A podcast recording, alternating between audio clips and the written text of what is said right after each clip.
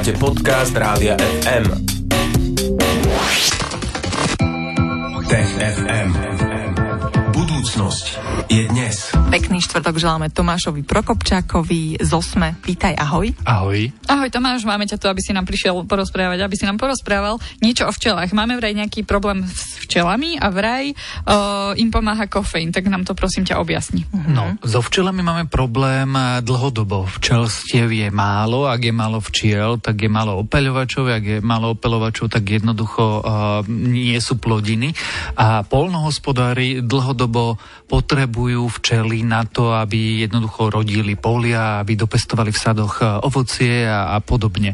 No a riešia to často tak, že nenechajú to na divoko žijúce včely, ale donesú, asi ste už videli, že, že do polí donesú úl.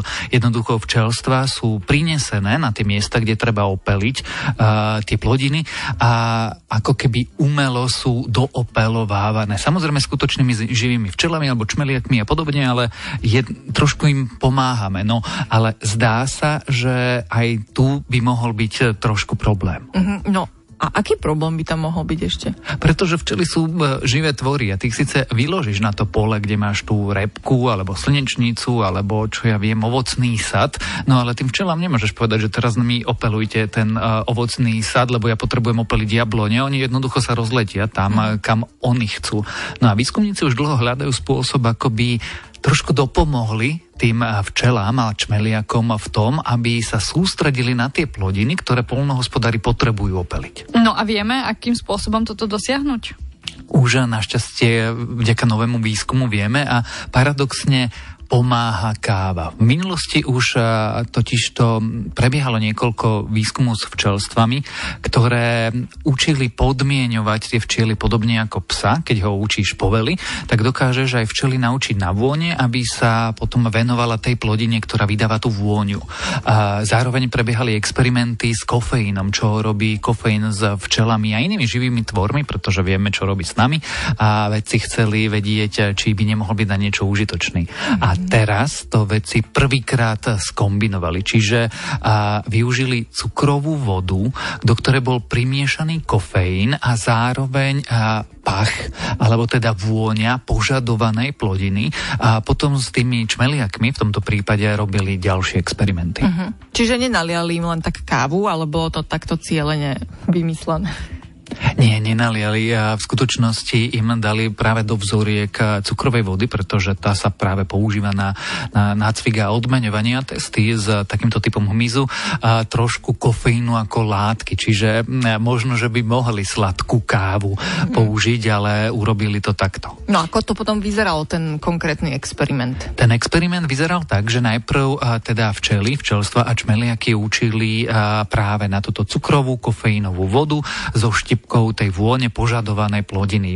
Voči tomu boli dve kontrolné skupiny, jednak cukrová voda s vôňou, ale bez kofeínu a potom iba cukrová voda bez vône. No a potom tie včely, tie tri druhy včiel vypustili do laboratória, nedialo sa to vonko na poli, kde boli umelé kvety. Tie znovu dokázali odmeniť za opelenie cukrovou vodou a mali rôznu vôňu. A teraz vedci sledovali, že čo sa bude diať. No a ukázalo sa, že, že tie čmeliaky, ktoré boli podmienované tou vôňou, ale zároveň cukrovou vodou s kofeínom, chodili v sedemdesiat percent prípadoch práve za tou plodinou, kam boli vyslané a kam teda vedci chceli, aby išli. Tie, kde kofeín nebol, tam chodili oveľa menej často. Čiže keď to tak zjednodušíme, tak výskumníci vybudovali závislosť. Tie čmeliaky sa naučili chodiť za tými plodinami, kam vedci chceli, no a to by sa dalo skvele využiť. No a dos- dá sa to využiť práve na tie problémy, o ktorých si hovoril na začiatku?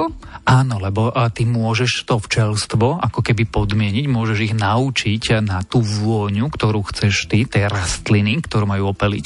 A keď sa zdá, že so štipkou kofeínu sa učia veľmi dobre, alebo potom veľmi chcú ísť za tou rastlinou, tak keď to zjednodušíme a zoberieme ten konkrétny príklad, tak zoberieš vôňu jablkových kvetov, jabloní, dáš tam tú cukrovú vodu s kofeínom a potom keď tie úly prinesieš do tých jabloňových sadov, tak jednoducho tie včeli a čmeliaky pôjdu opelovať tie jablone a nerozletia sa niekde na lúčne kvety, niekde v okolí. Uh-huh. A je to ale dobré, a, a možno aj z toho etického hľadiska, a keď sa buduje takto u včiel závislosť?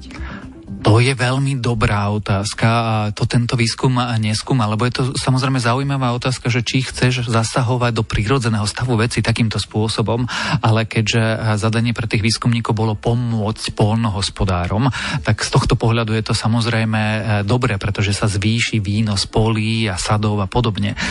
Či to je dobré aj pre tie samotné včeličky, je dobrá otázka, na ktorú ja neviem odpovedať a až budúcnosť ukáže, či vlastne sa nepozahrávame s prírodou príliš.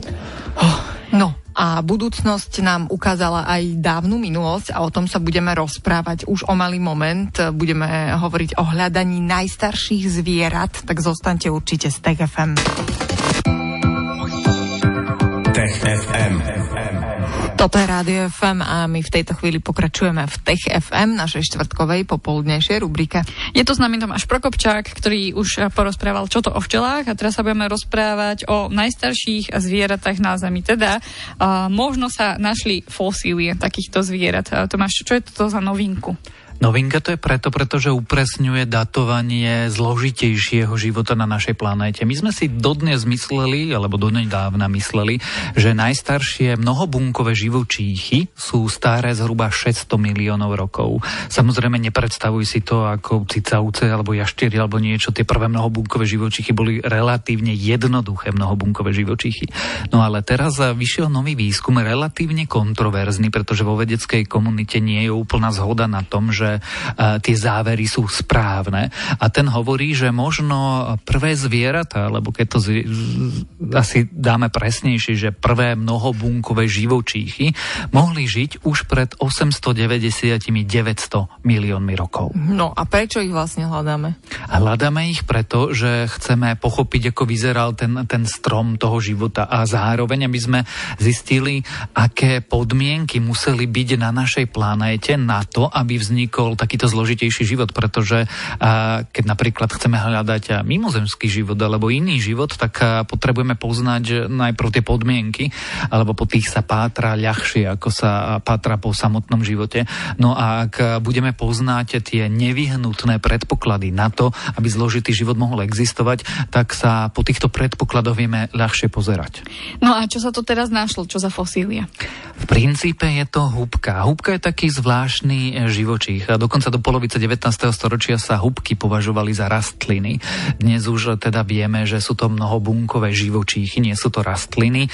A taký kmeň, ktorý sa v slovenčine volá samostatne húbkovce. Tých druhov húbiek je niekoľko tisíc. A, a asi si už húbku videla, lebo to je taká rúrkovitá vec. Trošku to pripomína koraly, žije to v mori. A, a Tie húbky, ktoré sa niekedy používajú na čistenie, na umývanie, upratovanie, pochádzajú, tie prírodné, pochádzajú práve z týchto živočíchov. No a to dôležité je, že oni vo fosílnom zázname zanechávajú veľmi špecifickú stopu. Čiže ak sa napríklad zanesie, to podložie nejakým bahnom a tá húbka je ako keby pre budúcnosť takýmto spôsobom zachovaná, tak vytvára v tom bahne alebo v tom fosílnom zázname v tých skamenelinách konkrétnu stopu. A práve na takéto stopy teraz sa narazili, alebo teda narazili neskôr, ale teraz analyzovali veci v Kanade a vďaka geologickým záznamom a podložiam a vrstvám zistili, že tie stopy majú tých deväťsto miliónov rokov. Uh-huh. No a ešte to nie je potvrdené na sto percent, že to je ono? My máme na sto percent vedomo, že tá vrstva má osemsto deväťdesiat miliónov rokov a máme na sto percent potvrdenú tú fosíliu, uh-huh. čo nie je úplne potvrdené a niektorí vedci špekulujú, či to je naozaj stopa po mnohobunkovej húbke. Či to nemohli vytvoriť jednobunkové baktérie. Určite to je stopa života. Ale tá otázka je, či to bol život živočích zložitejší, alebo nejaké kyanobaktérie. No a keby to bol zložitejší živočích, tak čo by to znamenalo? Znamenalo by to, že život zložitý na našej planéte bol v čase, keď ešte nebolo dosť kyslíka. A dostatok kyslíka sa vďaka procesom, baktériám a ďalším veciam, možno aj nejakému impaktu z kozmu, objavil neskôr, o milióny a milióny rokov neskôr. Ale toto by znamenalo, že aj v podmienkach s nedostatkom kyslíka sa mohol vyvinúť mnohobunkový život relatívne zložitý. Alebo existovali akési kapsy, nejaké lepšie miesta na našej planéte, také nejaké oázy života, a kde toho kyslíku mohlo byť viac a práve tam sa mohli, mohli vyvinúť takéto húbkovité mnohobunkovce. Mm-hmm. Takže to dokazuje fakt, že život bol zložitý odjak živa.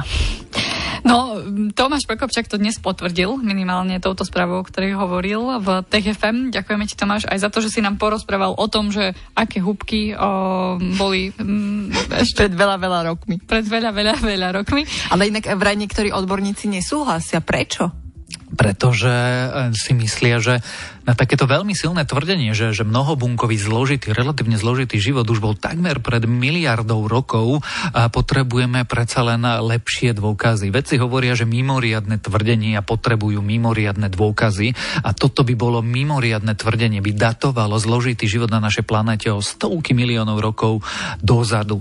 No a jedna, dve skameneliny predsa len nie sú asi dosť na to, aby sme mohli prepísať celé datovanie zložitého života na Zemi. Tak snáď nájdeme mimoriadne skameneliny, aby sme si boli na čistom.